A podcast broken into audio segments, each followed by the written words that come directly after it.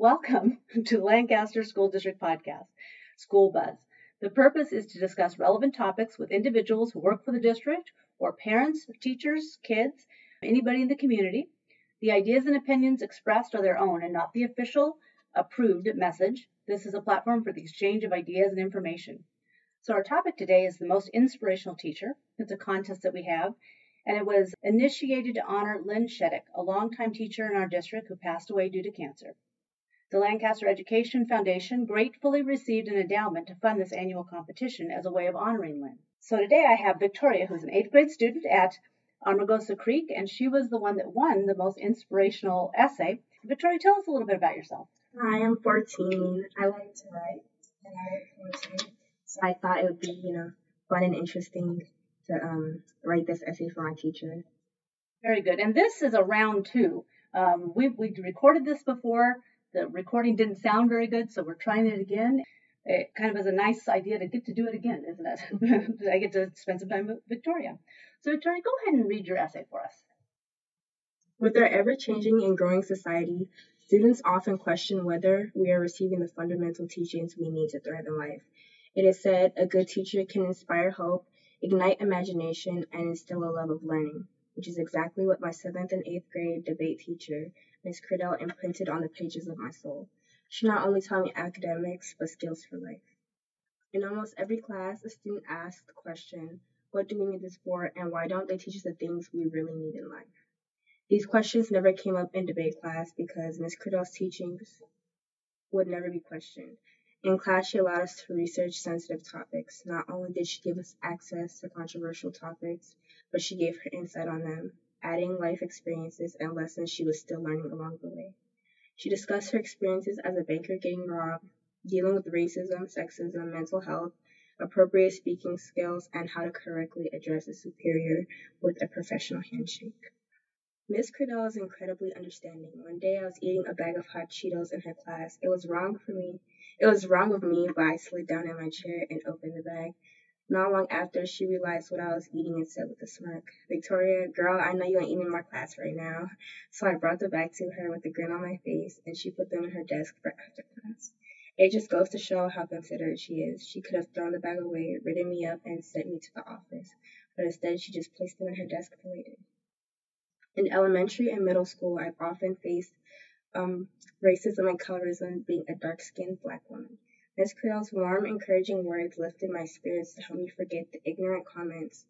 Patient and kind, she made sure I was always on my feet, head high, and crowned straight with encouragement for the constant struggles I faced. She said, Your dark skin is beautiful, and it was God given because He knew you would wear it proud. She reminded me that people will patronize me now, but will someday see my beauty clear like a sunny day. She told me one day they're going to work for you. Now when people comment, her words spiritually embrace me, more than I can ever ask for. Though Miss Cradell is just my debate teacher, she feels more like an aunt and is one of my many female figures. She's a counselor we had but never knew we needed. In middle school, we are in the midst of chaos, but her presence brings us peace. She may never know the legacy she has left as um, my most inspirational, appreciated, and memorable teacher. Teacher, female figure, inspiration, black queen, Miss Cradell. That's wonderful.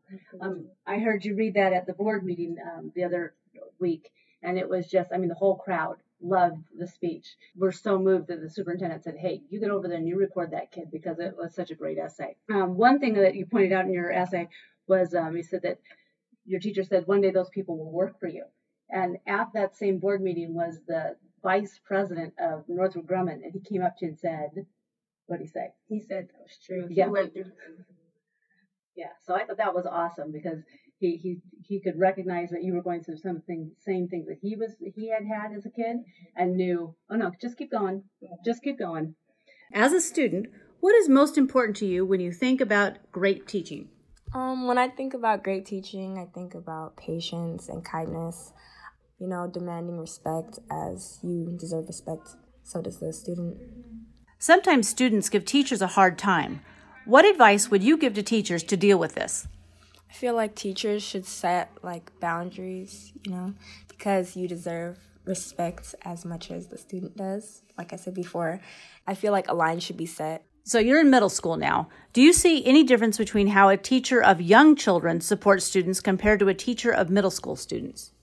I feel like teachers for say kindergarten or like you know elementary school are more gentle and patient because they're just learning about kids who come from all types of backgrounds and have different set foundations. So you have to be more gentle towards them, but in middle school and I would say high school too. You know, students already know their expectations and they know right from wrong. So I feel like teachers there are more strict. So where are you planning to go to high school? I'm going to Soar Prep High School. And why did you pick that school? I feel like it just opens up new opportunities and drives me out of my comfort zone.